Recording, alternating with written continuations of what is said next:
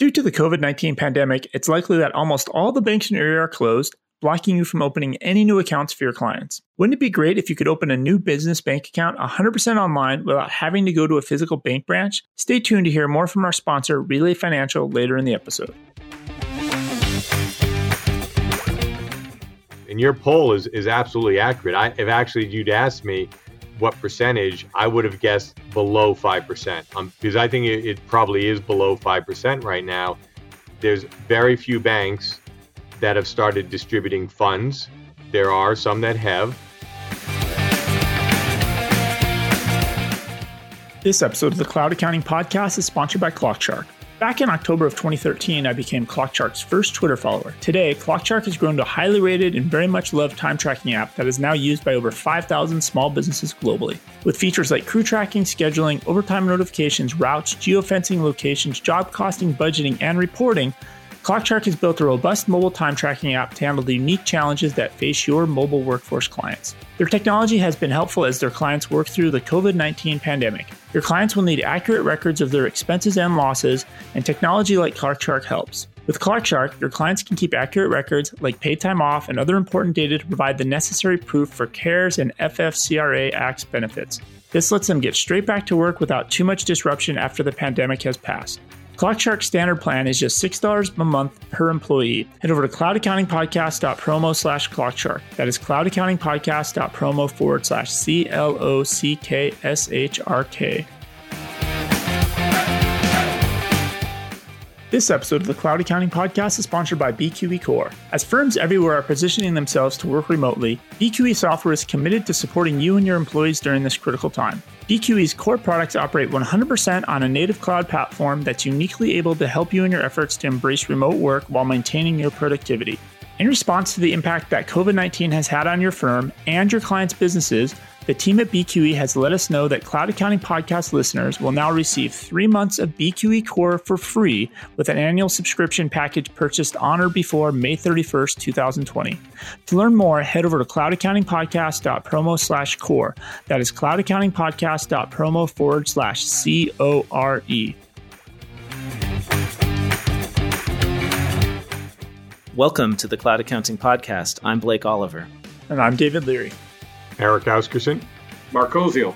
Thank you so much for joining us. Uh, Eric is the CEO at CPA.com and a member of the leadership team at AICPA. And uh, Mark is the executive vice president of firm services. And they have generously agreed to uh, join the show and, and help us um, understand a little bit. I'm particularly interested in what is going on with the PPP SBA programs that are available for small businesses. There's just been a ton of chatter in the accounting community about these programs uh, since they launched a week ago on Friday. It is Friday, April 10th. And so we're eager to get an update from you guys. Hopefully, you have a little more information than we do about what's going on at the SBA. Uh, but before that, would you mind just letting us know a little bit about what CPA.com is and the relationship between that and the AICPA because it, you know we've got some listeners who are not CPAs, international listeners. They may not be familiar with these organizations. Blake and David, thank you uh, for having Mark and I on the phone uh, on the on the podcast.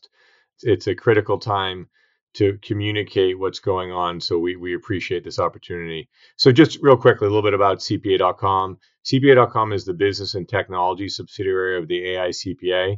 You know, we're focused on uh, empowering you know firms with all of these digital capabilities uh, that they're using today to support their clients. And my role is also as, as part of the AICPA leadership team, uh, just helping with the overall business and, and, technology strategy. And Mark and I are part of the team, the executive team that are really leading all of our activities related to the CARES Act and the Paycheck Protection Program. It's a historic time for the 44,000 firms in the US. It's a historic time for our members all over the world. We've got a, a big team uh, working hard at providing leadership and guidance around all of these important business stimulus initiatives that have been launched uh, by uh, the different government entities. So I'll let Mark, uh, you know, just give a little bit of background on on, on his role. Yeah, thanks, Eric. So, my team, Firm Services, we manage the relationships for the 44,000 firms of the AICPA. Uh, you know, starting, you have the big four, you have the major firm group, which is the top 100 firms. You have the, what we call our G400 community, the group of 400, that's firm number 101 to firm number 500. And then the, you know, 43,500 small firms that are out there. I mean, we're small firm driven in what we do. And that's where this CARES Act fits so well in the wheelhouse of trying to help small businesses, understanding the intent of the program and understanding what truly small business is. And many of our CPAs, that is what they're doing each and every day. And we know their phone's ringing off the hook right now. Uh, and we're trying to provide as much support as we can uh, to help them uh, help their small businesses stay alive. Got it. So I think for most of this focus is going to be the last, you know, 10 to 30 days of what's been happening. Which seems like six months. It does feel like. It, it does. I mean, each day has been like a year in the last week. So when you ask like what each of our divisions do, firm services, we're more on the practice management side. We provide tools and resources. Uh, some of those are we have a private uh, area for firms that choose to be members of that to get deeper support. Uh, but we've opened up all of our uh, you know working remote tool sets that we have to all firms, not just AICPA members, to help every firm that we possibly can right now because everybody's in that need.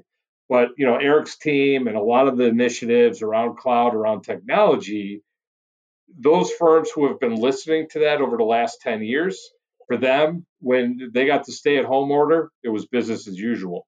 There are other firms that struggled beyond that.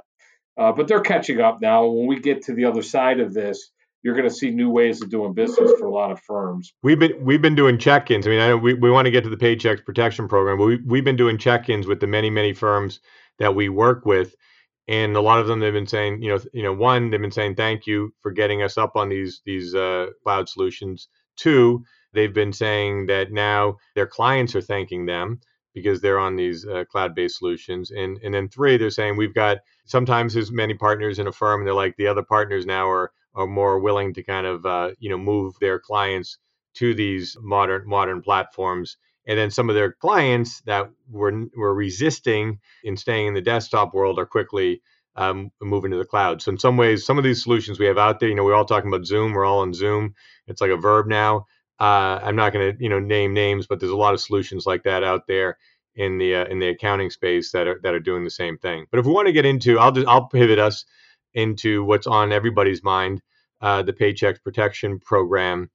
And you, you look what's happened over the last two weeks. It's only two weeks since uh, the CARES Act was uh, was made law. I mean, it was signed by the president on March 27th, and then three or four days later, Treasury came out and gave uh, direction on the forms and a little bit about the process. We we've been involved uh, throughout this pre it going uh, becoming law to uh, the last 10 days as we've really worked through all the implementation items. So it was about 10 days ago that the forms were put out.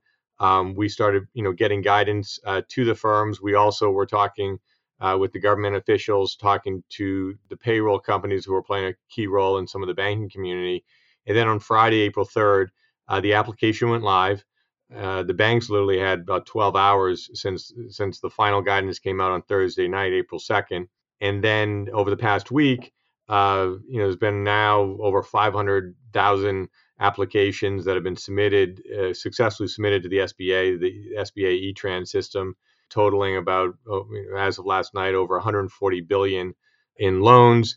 And there's there's even more bigger numbers than that that are still on the banking side that are getting submitted to the SBA. And what we're doing, what we're trying to do, uh, is just build consistency in uh, in, in the process, um, a, a, common understanding, and really trying to get the firms to understand. Okay, here's the best practices around what documents are needed, uh, understand how to do the calculation, and then also it's so it's so critical to be in communication uh, with the payroll companies, and then we've got this AICPA-led coalition that we stood up over the past three weeks, and that's made up of the the payroll processors primarily, and then on, top of that, uh, we're connecting to the banking community. There's 4,000 lenders that are up now, but there, there's never been anything of this magnitude done in this short period of time. There are issues when you start up a program this large. There's going to be issues.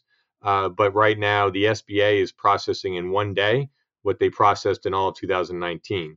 So we can, you know, we can get it. We can talk about the issues. We can talk about uh, some of the technical aspects of it. Mark's team's doing a fantastic job. I'll let Mark jump in on all the uh, all the, the, tools that they're putting in place for the firms. Let, so I'll just yeah. Uh, let, us let you guys go. That was a little bit, but I just thought I'd give a little bit of a broad summary of of what's going on and and every day's been a Monday. We're we're pretty much going, you know, uh, seven days a week, uh, not 24 hours a day, but we're we're working long days.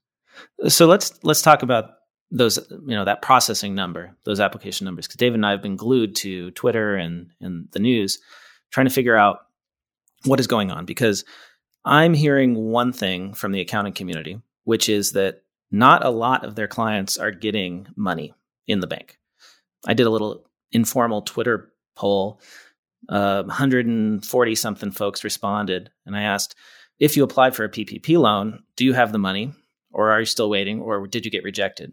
4.9% on Wednesday said they had money, and 89% said they hadn't heard anything, and then slightly more, with the, the remainder of that, more than the folks who got the money said they had their applications rejected, and I can't reconcile that number of 5% or so to anything official from the SBA or from the administration, except for a few posts that came out. Uh, Vice President Pence said on Twitter that the SBA had processed $71 billion of uh, funds as of April 7th. And the president then made a video and repeated you know this the, this is a great success. Money is getting out to people. I don't know exactly what he said but you know it seemed like hey money is getting out there. Some folks on fox business are saying that you know various amounts above that have been processed that the money's getting out. Kevin mccarthy on the 8th he told fox news that they got 70 billion dollars out in two days let me, just, me, amazing. you know, blake i think it's fair. Yeah. I, there's three categories i think to look at. Yeah. there's getting your application into the bank. That's phase one. Second yeah. phase is the bank getting that application successfully submitted to the SBA, and then the bank giving the money to the client. So your question is the third step. So what your people are talking about in the press are B of A may say we've taken in this many in applications. And then, you know, Vice President Pence was talking about what the SBA had processed. And your question is the important question is how much money is in the hands of the businesses. And your poll is is absolutely accurate. I if actually you'd asked me what percentage, I would have guessed below five percent. Um, because I think it, it probably is below five percent right now. There's very few banks that have started distributing funds. There are some that have. And I actually just was on an email exchange. A, a firm said, "Hey, my my client just got got funds." What's going to happen is that's going to really start occurring in the coming days. And it, you know so this is this is how it works. You have to get the application into the bank. The bank then has to get it to the sba the sba kicks back uh, the approval and then the bank distributes the funds. And so i think over the next seven days those numbers are going to start catching up. So 10 days from now if we had this podcast today is the 10th if we had this podcast on the 20th that number is going to be in the you know uh, 100 to 200 billion dollar level. So within 10 days, these funds will go out. One thing that's important to know: everyone says you don't always just want the money immediately because you need to you want to set up what your plan. Some businesses absolutely do, but some businesses want to go out and get their get their employees back on payroll. And we're working out uh, working now on all the different elements of uh, of loan forgiveness so, and one uh, concept that Mark and I were just talking about in, in another uh, seminar, uh, webinar, was that you know businesses should set up a special account to receive this funding. So the money's going to come, and and and there's going to be lots of stories uh, on TV and in the press over the coming days about uh, there isn't a, you know much money distributed yet, but that that is coming and uh, and then you'll you know we'll start hearing stories about that being distributed. Then you're still going to hear stories about businesses that haven't been able to haven't been able to successfully apply. That their bank in their town is not online. There's only 4,000 banks out of the 10,000 that are online. I could talk to you about the why behind some of those banks having issues and, and what's driving that. And we could also talk about the issues on why the banks are today only taking uh, their existing clients. And then we can also talk about uh, how a number of fintech companies are going to be standing up uh, platforms. So I'll let you you drive the next question. But that was your answer to your question. I think you got. I'll say your Twitter feed gave you accurate data. So taking it a level up higher, right? Based on tweets and recommendations the AICPA has put out, it sounds like you guys kind of are in the loop. Like you're you have a seat at the table with the SBA. You're in communications with the Treasury. You possibly were in communications as this bill is getting developed. Is this a correct impression I have or not? Yeah, I mean, there's there's definitely elements of that. Uh, you know, we have uh, we have a strong DC team, uh, and they were in constant contact with many of the legislators who are sitting on the small business committees who are going through this. Uh, we had our recommendations. Not everything got through, as you saw. Uh, one of the things, as Eric mentioned about this leadership perspective, the coalition, where you know there was no common way that payroll was being calculated. You know, Eric gets the 26 together that are in the coalition and says, all right, we need some consistency here. Let's come out with what we consider to be the consistent approach published that, and that was on Saturday, so the day after this thing launches, right? And uh, you know, and then you don't get guidance around any of that. And they say that that's right until Monday. Monday, they actually confirmed what it was that came out on Saturday. So there's some of it where we're in as the sausage is being made, and and some of it we have to restuff the sausage on the back end. So there's there's so many factors to this. Well, let me just say that for all the problems the PPP loan program is having, that was not the initial recommendation of the AICPA. I was a huge fan of your plan to use the payroll processors to funnel this money to small businesses. You guys put out a press release pretty early. You got together with Intuit and Paychex, and I forget who the, the fourth member of this alliance was initially, and now it's quite large, uh, saying, let's create a way for the payroll companies to tap into this fund on behalf of their small business customers and get the money out that way, which kind of makes a lot of sense to me that it would be much more efficient than having banks underwrite a ton of loans. This process that we've created seems designed to fail in that the SBA on a good year processes $20 billion of loans. And like you said, Eric, we're asking them to do that every single day. It seems impossible that they're going to be able to do this when it's $350 billion of loans. So, could you speak to this idea of the uh, payroll companies, you know, this original idea? And, and did Congress even consider it? Was it even an option? Like, what happened to that?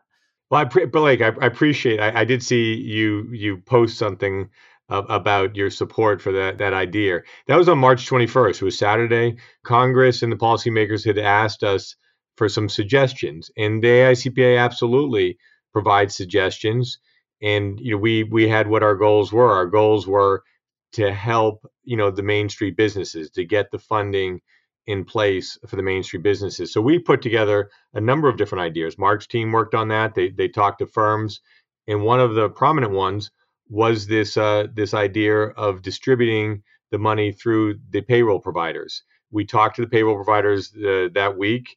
It was like march you know march 15th to 21st and then congress was there was there was interest in our, our concept. And they said please issue something. So then we worked hard on that and then we issued that letter on saturday. We actually sent it to all of the senate all of the house of representatives sent it to you know Tre- treasury secretary mnuchin the sba and the white house.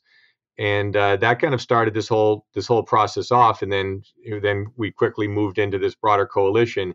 And then Congress, you know, thought through what was the best way to do this, and they put that in place in the CARES Act and in the Paychecks Protection Program, and and then we moved to supporting the implementation of that program.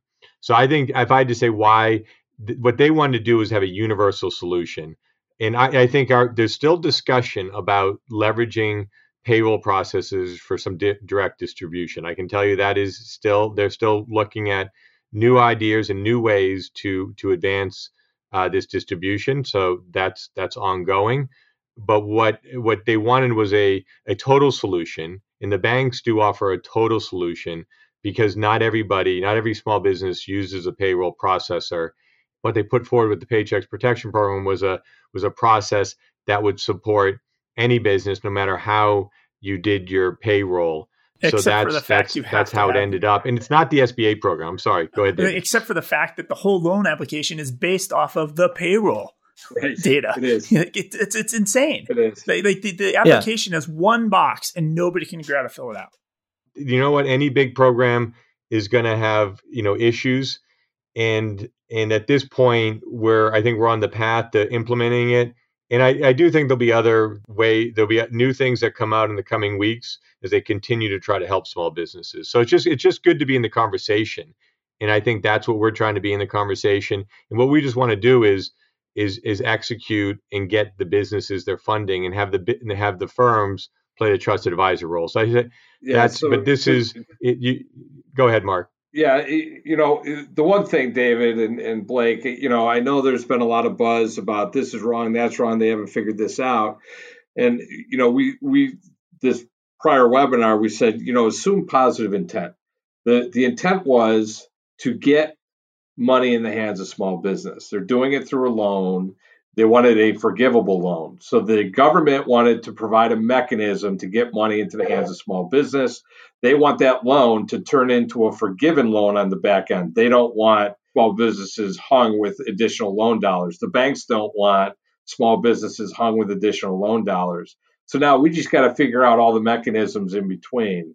You know, as an example on the payroll to talk about that. So it's two and a half times your your average payroll. That's the money they're going to give you.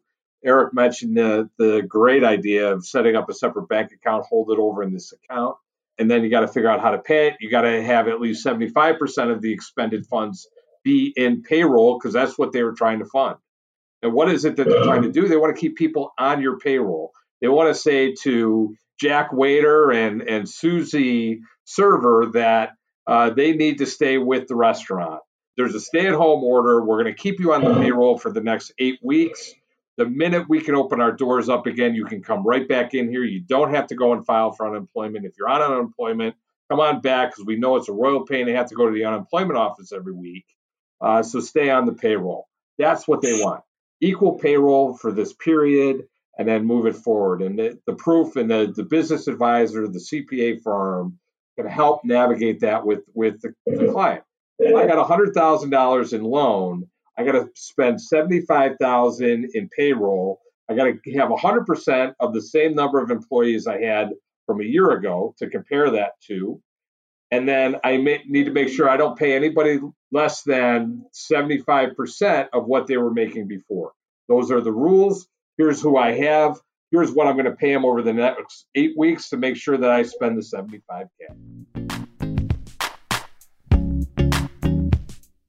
This episode of the Cloud Accounting Podcast is sponsored by Relay Financial. Relay is business banking made easy.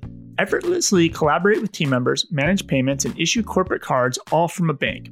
Relay is a 100% online bank that is 100% focused on small business. The checking accounts are FDIC insured. Relay is truly delightful banking at your fingertips. Accounts can be accessed via the web, iOS, and Android. Accountants and bookkeepers love Relay because they get a partner portal, can manage staff access without compromising security, and enjoy enriched direct bank feeds to QuickBooks Online and Xero. Quick story I need to give Blake some visibility into the finances of the podcast, but I did not want to give Blake access to all my company finances. By using Relay, I was able to spin up a new bank account just for the podcast and grant Blake only read access in minutes. To sign up online in less than 10 minutes and enjoy stress free banking with no monthly fees or minimum balances, head over to cloudaccountingpodcast.promo slash relay. That is cloudaccountingpodcast.promo forward slash R E L A Y. Relay, a bank that's a bookkeeper's dream.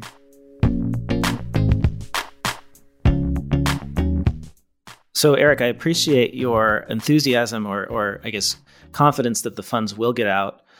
We haven't seen any official numbers from the SBA on amounts dispersed or when they expect funds to be dispersed. So, like, how much do you think of, of this is going to be dispersed next week? And the reason I ask this is not to be a complainer or somebody who just likes to uh, point out problems. I understand people are working really hard on this, but half of small businesses only have 15 days of cash reserves we're two weeks after the CARES Act was passed.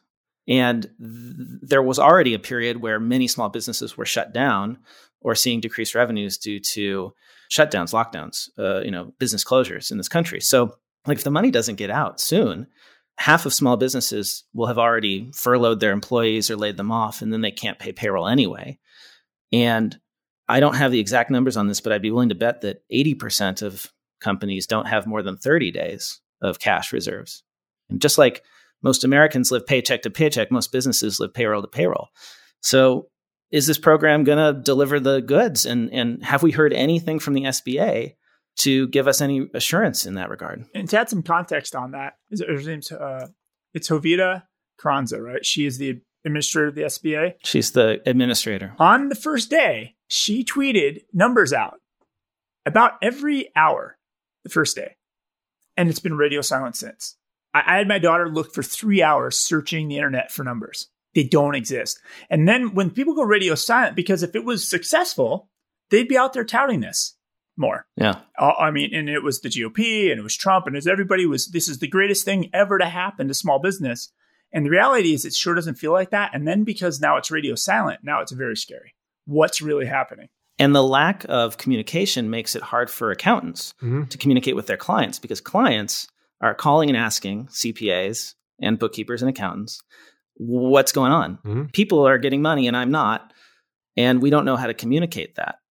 We don't know how to communicate the status because we don't have a status update on the program. So well, I don't know. Yeah, I know that you don't have all the answers. yeah, I'd say on this yeah. positive, I think what we're doing right now is we're we're trying to trying to you know play our role and to help. So I think in just in pr- trying to provide context, I think the answer is that not many people have received funds. So that's the answer. We need to get them because I think this is this is why those I said earlier there's those three different groups of information. A big bank could say this is what we've we've uh, taken in in applications, and then the SBA, what what uh, Administrator Carranza was was was standing out via social media on April 3rd was what they were receiving in and they were putting uh, ETRAN um, IDs on the applications, and they added that up. And now the next thing is is is what is the amount of funding that the banks have given to their clients? All I would say is you're right. It's it's it's it needs to happen yesterday.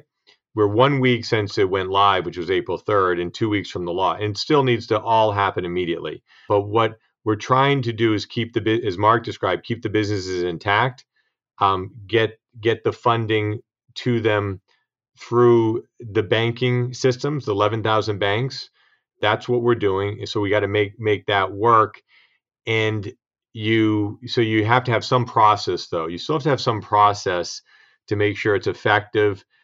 You know, we we don't we we don't want you know we're we, there's the checks and balances so you don't have fraud occurring and i think that's something that i think that's you know we all uh-huh. got to think about so i think the money i'll just finish i think the money's going to get is going to get there and it's going to get there in the in the in the next week and that is something that i think the banks the banks are committed to doing and there's also going to be lending i'm hearing right now that people will lend in advance so if the bank real if someone really needs the money they're going to they're going to start giving them loans prior to that that final step in the approval process. Well, I think it, so. From yeah. beginning to end, it's it's going to be it's seven days now, ten.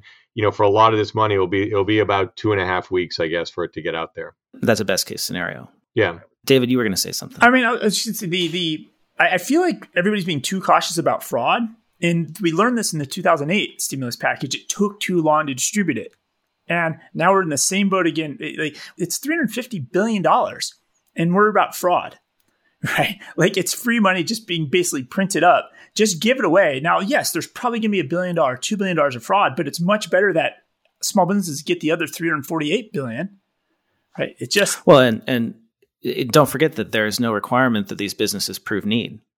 So we've probably got a lot of businesses that are applying for these PPP loans that arguably don't need the money, don't need it now. Maybe we'll need it in the future.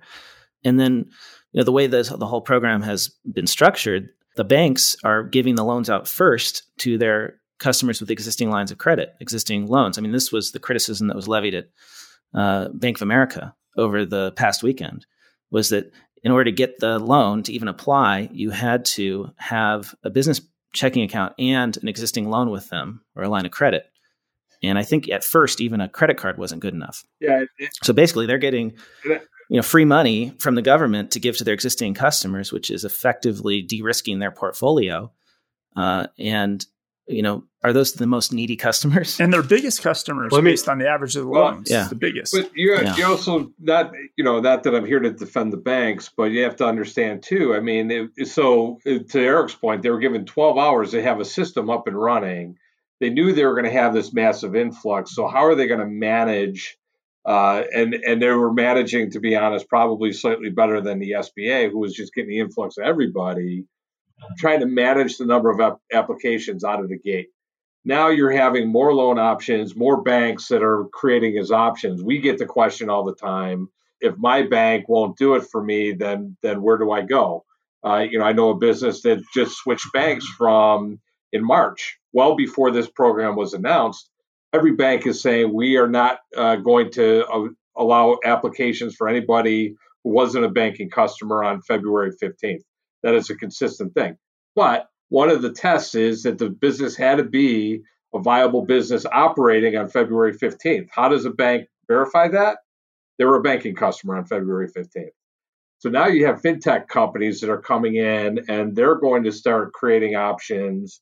And you're going to see that the, the market's going to open up now.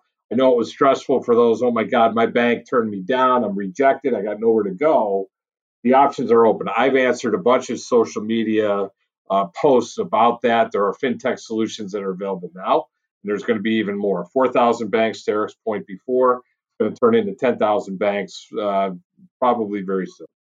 And, and, Blake, if I just, I just want to offer a couple of points here, just on, and we're not, we're just, we're just trying to, uh, we're not defending anybody, but I just think it's good to provide information on, on, on what each group, each of these stakeholders are kind of working through.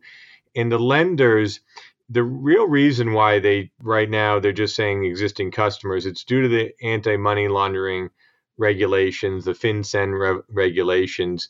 And for them, it would take it takes them, you know, one to three hours more. It's very hard to just do all the verification uh, for a non-existing client. So that's that's the why. They just said, let me that's what I what we can do, and we're standing this up really fast. And and they so they they're, they're that's that was the reason. It wasn't like I just want to give it to my existing. There and they've actually gone they're gone to Treasury. There's that red tape, and they're saying, can we relax some of those MAL rules?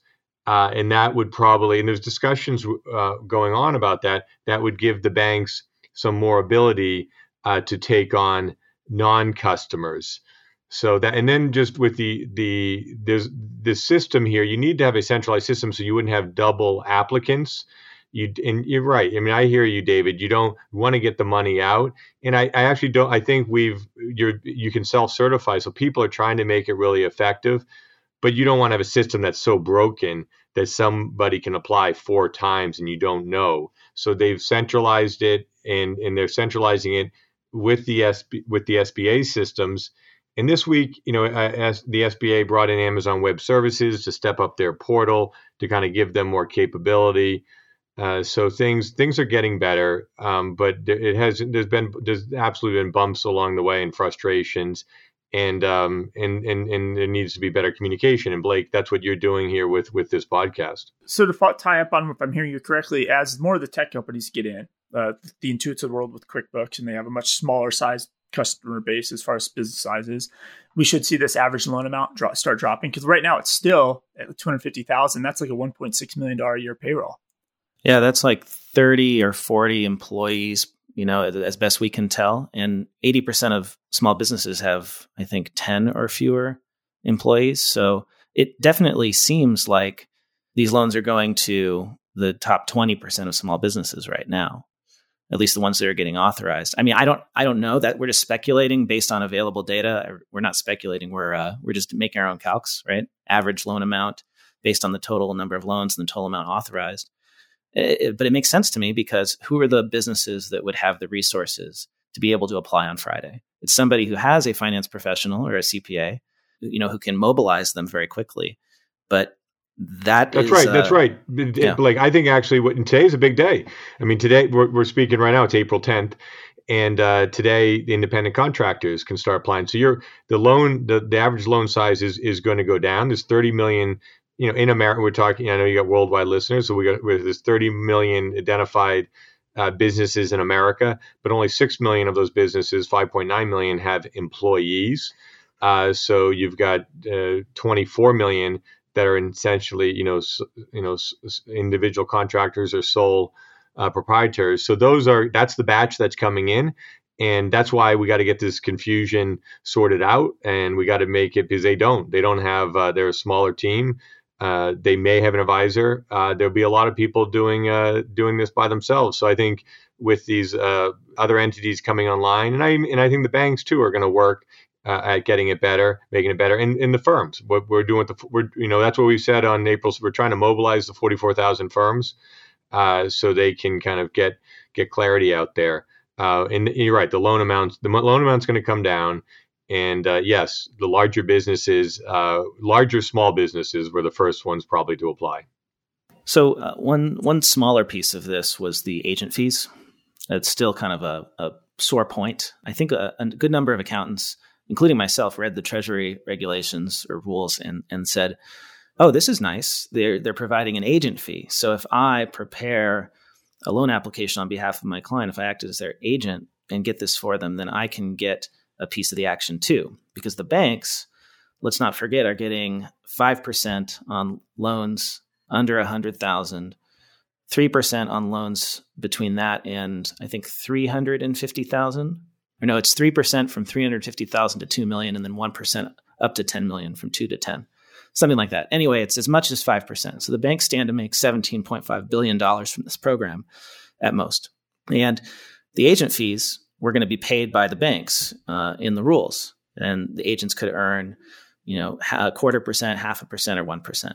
But the banks are refusing to pay the agent fees. I haven't heard of any banks paying agent fees. And some accountants thought, hey, I'm going to be an agent. I'm going to get these fees. That'll compensate me for my time. And then we learned that, you know, according to the rules, and, you know, the AICPA put out a press release on this warning CPA firms that you can't charge your clients for loan preparation. If you act as an agent, you can't charge the clients. You got to get that from the agent fee. But the banks aren't paying the agent fees. So, other than uh, giving up on that, like is the is the AICPA planning to do any lobbying to get the banks to actually pay the agent fees? So, you know, Blake, I think you you got three questions in there. Mark's going to yeah. take. So, I think it, Mark, just there's three questions here. One is, are the banks you know supportive of the agent fees? Two, uh, should the what's the firm? What's the AICPA's advice uh, to the firms on being an agent or not being an agent? And those are two parts. So why don't you, Mark, take the, the that first question, and then I'll come. If that's okay, then I can come back to the other questions. Does that make sense, Blake? Those are the two questions. What what's yeah. the bank's rule, and what what's the AICPA's advice on this? And I apologize for uh, bombarding you with multiple questions. And the, no. the last one would be, yeah, what is the AICPA's plan? Is there going to be uh, some lobbying in this respect, or are we just giving up on that? So we we are we are asking for additional clarification, and everyone's eyes lit up because they saw dollar signs based on what was in the guidance. That wasn't even in the act; that was in the guidance. The act, what the act intended, was to make sure that uh, the client wasn't losing this loan they were getting to all kinds of fees and charges. Right? That was ultimately what it was. But that's on the application and I know, and you know, I've had some members yell at me for trying to oversimplify uh, this process, but I've seen the application. I've actually uh, completed it for a friend, uh, and I will tell you, it's five minutes to complete the application. Yeah, there's the the documentation, but I think more importantly than what we're going to do for the client to fill out this application is upfront. There's actually four loan options. PPP is not by itself. I hope our members are sitting down and providing an advisory service to their client to figure out which federal program is right for them. That gets paid, right? The application itself, and then you have that whole eight week verification. The example I gave you who's going to sit down with the client and figure out that they won't have to pay or loan on the back end because they can get everything forgiven? That could be paid. So this whole idea of assisting in the application, and some of this is coming from you know, 7A SBA rules on 7A loan packages that take weeks to put together. And that's where agent fees come from, and that's where bank fees come from. You know, the 5% that the banks are getting on, on the high end uh, for the smaller loans, think about it. What are they getting on the back end that they usually get from most loans? Well, they're getting the 1% interest if the loan is not forgiven, which, yeah, admittedly is. They laughed when it went from a half to one. And they, they negotiated right? that. I mean, that shows you the power that the banks have at the last minute. You know, they were able to negotiate doubling that interest rate. Yeah. Because it wasn't good enough for them. And I, I don't know. It just, it feels to me like as a practitioner, yeah. the banks sure got a sweet deal compared to the accountants. Well, if I could, Mark, you want me? I mean, there's two comments, and this is just, I'm just context here. So just so you have context, and it's sure. not not trying to take a uh, you know, a, a editorial position one way, one way or the other. And I know you guys didn't write the law. I get that. Yeah, yeah but on, on, that, just because we've ta- we've spoken to people on the on the loan going from half percent to one percent, that was really the, the, small banks. The small banks just didn't have access to capital, and they would lose money. They would lose money on that. So that's it. They and and you could I think there's there's truth to that. The small banks were going to lose money on on on a on a on the half percent rates. They they put it up to a percent. The goal the goal of this is to get it forgiven, but that's so that's one. And the other uh, point is on this this the, the agent fees, and you have to look at you've got the the borrower, the lender, and the agent. So that that that that three three party group here, and then you've got the advisor. The advisor could be the agent. Mark just did a great job of explaining that and and you the banks the banks are supportive of of of agents. I've the banks i've spoken to i'm sure there's some banks that are not they're saying no we're we're supportive of that. Um, we're supportive of uh, you know paying the agent fee. So i'd like to understand that i'd like to understand if you one of you know someone one of your listeners if someone is having a bank that says we won't pay that i'd like to understand that that that a little bit more, and I'm sure it's happening. But we'd, I'd welcome to, to, to, learn about that. And then, yeah. and then I think, and, the, and, I should just say, I don't have anything more than anecdotal evidence in regard right. to that. You know, so yeah, but, just, so I'm just talking generally, and this is what I'll say on the side. But the banks don't want. So the banks say they want to pay. They want to have an agent. The agent comes in, that helps the, their client do it, fill it out. They want to pay them. They also don't want like you you know somebody just coming in and dumping a thousand applications and trying trying to abuse the process so they're so there's that. So we need to listen. We need to work together. Mark's uh, and the, the AICPA has put out, I think, a really good piece of guidance there on saying how to think about this. Uh, and, and it's almost just you know take it outside of of this agent relationship. And but if you want to be an agent, okay, and just understand what that what that what that entails. And then the banking community wants to be supportive of this. They want to be supportive of the process and and I know that's something we're going to work on the coming days is maybe to get some statements about this whole borrower lender agent relationship and and just try to um, give clarity. We're trying. Our goals here is common approach, clarity, consistency, um, help the small businesses, and help um, everybody you know do things in a in a in a similar way, get on the same page like I think that's uh, you know so Eric makes a great point. One of the biggest recommendations we have for firms is talk to the bank first. Right. Don't just think you can go in there with 100 applications and say I want my agent fee. That's probably going to be problematic. But if you have a conversation with the banker up front, you know, I think that, that you will find more support in that. Now, being an agent also doesn't mean that you're going to sign as authorized representative necessarily on the loan application. There's a lot of certifications in there, borrower certifications that need to take place inside of that. But you know, I've talked to plenty of firms. I've said it. I've I've I've, I've written it, and people have yelled at me for it. But I've, the reality is, I'm a Buffalo guy. You know what? At the end of the day, we I practiced in a recession all my life. You did what you had to do for your client. Period. It didn't matter if I get paid for it or not. I'll figure that out. But I will also say, as a best practice, that if I'm value pricing my client, we're not even having this discussion. That's true. If I'm value pricing my client, then it just got done. And it was part of the process of what we do. So let's talk about the right systems to have as a firm to make sure when things like this and emergencies happen, we're well prepared for it. Mm-hmm. Well, I, I think the agent fees just falls right in this like there's just a lot of miscommunications or misunderstandings of there's a press release here. You guys put out a recommendation here. There's what people are hearing over here on the media. So they're confused about the agent fees. They're conf- I mean, there's arguments about gross versus net, right? If you and conflicting information in the, the two parts of the bills, right? Like it's just this just continues to happen. And and so and I'm sure by the time people listen to this episode, right? there's going to be another stimulus package either on the table or being voted as we're recording this. And like, how does the AICPA get like just be stronger in it and really like have more leadership and more control over the direction of this because the ripple effect is bad. And accountants and bookkeepers, I think, are have suffered almost more than anybody in the last 10 to 30 days. It's heartbreaking the weight that they're feeling from this and their clients are panicking and then they can't get, you know, they, they almost feel like in a way, and, and I'm just going to cut out of my mouth, but it's because I've heard it indirectly. They don't feel like they're getting the support from the AICPA that they maybe would want or need like at a much stronger level. It's just a lot of recommendations, right? Well, David, I, what I can tell you is that we're we are absolutely trying to make our voice be heard, and and Mark used everyone's very focused and well intentioned about supporting the 22 trillion dollar economy, getting uh, keeping these businesses intact. You have the healthcare workers focused on the healthcare of of the U.S. in the world and we we're just trying to keep the businesses intact. And I, I, this is, and I understand the frustrations. People saying, it, you know, the government officials, the AICPA, banks, you know, some firms aren't doing enough. That's, you know, people are frustrated, and, and it's understanding that, that they're they're they're venting. But we are, we are, we're working together. The way we're trying to do this to have a really good voice, and that's what we've stood up in the past month to say, let's have a collective voice. We're trying to get dialogue going uh, with the SBA. Treasury's been the driver. So Treasury, anyway, we we say but Treasury's is was the driver of, of the act. SBA is playing a big role, but Secretary Mnuchin and some of his team really uh, were instrumental in it.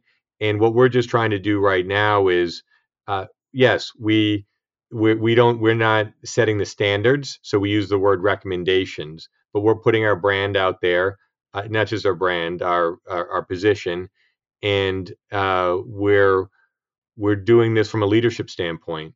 And I just so I, I, that's what I would say to the people there that, that are saying, you know, we want to do it to happen faster. We agree with you, and um, and we're we're trying to build bridges. So I would say to your listeners, whatever you can do to help is is you know if they want, call their congressman and say, let's get on this this common page and uh, you know let's let's have agreed upon generally we're using this word generally accepted. Let's all get generally accepted principles so we can all move fast.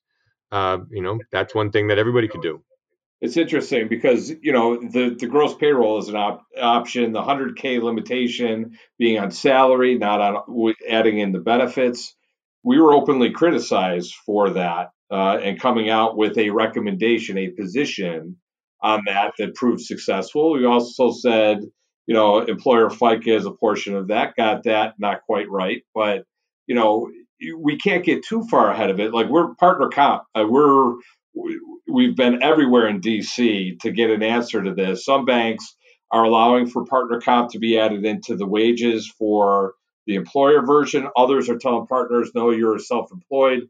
You got to file that individually, and so there lacks consistency. We're with the payroll companies. That one's just been really hard to unravel. It's not from lack of trying uh, and some things we're going to get right, some things not so right. What what I think is important here is that you know many people are treating this like it's tax code, right? And it's tax legislation that if I get this wrong, I'm going to be penalized, and my client's going to be penalized, and they're going to have to pay interest and all this stuff. Well, in the, the last guidance that came out, the FAQs, there was a particular section in there that talked about safe harbor and said, look, things are changing fast. We understand that. And your application will be accepted based on the information you had at the time. So things may change after the fact of when you applied, but that's okay. But then think of the fact that the that small business who did apply early on Friday and decided to use net before that got worked out on Monday. We made the recommendation on Saturday, right? But on Monday, then it gets worked out they filed on net on Friday and they continue that through the loan process, they're actually going to get 30% less than they could have had they, you know, waited and filed on Monday with a different answer. And so, you know, we're trying to drive that consistency. We're we're proud of when it happens, and we're frustrated when it's not. It's probably just as frustrated as everyone else because I guarantee you, uh, I can multiply me by 10 people at the AICPA, getting 100 emails a day to ask about partner so, so, so, you're chasing or, the, answer is just the way the accountants and bookkeepers are right now. You're doing the same thing. Yeah, I mean, and we're not. Well, I, ch- I mean, I think we're trying to categorize. I think we're chasing. We're prioritizing. We we've got dialogue. We're we're working with directly with if it's you know Intuit, ADP, Paychex, large banks, um, SBA, um, input into Treasury, and so we're trying we're trying to do this in a in a in a, a thoughtful manner. I wouldn't call it chasing, reconciling. Um, I, w- I would call it saying here here's our here's our list. This is what we want to do, and we want to just open up, uh, making sure we're having we're having good dialogue. So I.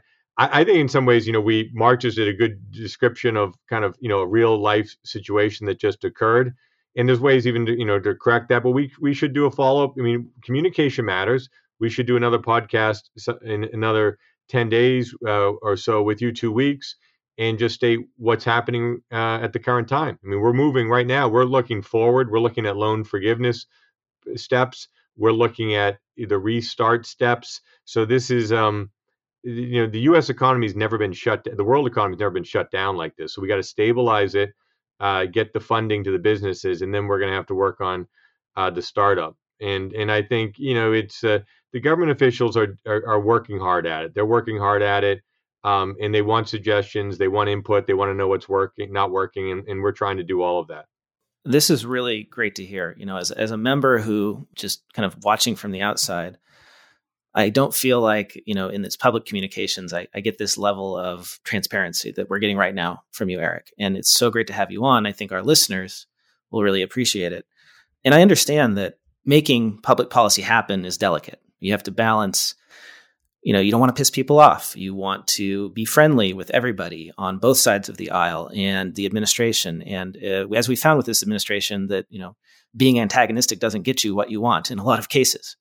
But at a certain point, right, there comes a time when the AICPA could wield its big sword as the voice of CPAs and the voice of small business in this country. And so, how bad, you know, does this have to get before that happens, right? Like, if the money isn't flowing next week, is the AICPA going to issue a press release and say this isn't working, guys? Let's let's do this payroll plan. You know, the the two hundred fifty billion dollars more that we're going to put into this program. Maybe we don't put that into this program because it's really not flowing. Uh, is that an option? I think you're, you know, the AICPA does, and we could we could share with the listeners at times. Uh, they do will put out strong, you know, fair, you know, uh, well worded, strong worded messages. You know, on the push out of uh, of the tax date when when there was a disagreement, and that statement went out, and that was a, that was not a, that was a statement saying this is what the position should be. I, yes, you know what? If the money is not flowing, um, uh, in right now and in seven days from now and there's no money flowing, we'll put we'll we'll put some statements out that we're, we we have issues with this process. I think the money is going to be flowing, uh, but we'll be with it. So we yes we would and we are we're ready. We a- offered that solution. Uh, we as I told just as we described earlier, there is still discussions on is there ways to use that that plumbing that plumbing to the businesses through the payroll providers and we we're active with that so we're, we we're working on you know other alternatives as we work on the play that's been put in motion so the play that's put in motion we want to we want to make that work and then where we we will make statements if if it if you, what you said there's no money flowing in 10 days and then we're also very much always trying to iterate and innovate and think of other ways to do things. Like I think your comment, you know, it's and this is a, a challenging balance for us, and we try to, to describe to our members some of the advocacy things that we're working on and how and why. The challenge always is when we have big wins, we can't shout from the mountaintops that we had a big win because that means somebody lost, right? And, and to your point, you said it, uh, you do need both sides. And the advocacy process is long and hard. Average legislation in in DC today to get a piece of legislation through averages between seven and eight years today. It used to be three to five. Uh, so that process is more to double. The fact that they've gotten this legislation for the stimulus pushed through as fast as they did, and the banks turning over as fast, it's it's going to create problems, no doubt. Uh, and there are problems in D.C. and our government is challenged with the bipartisanship that's out there today. But we have to manage that as a profession, and we do.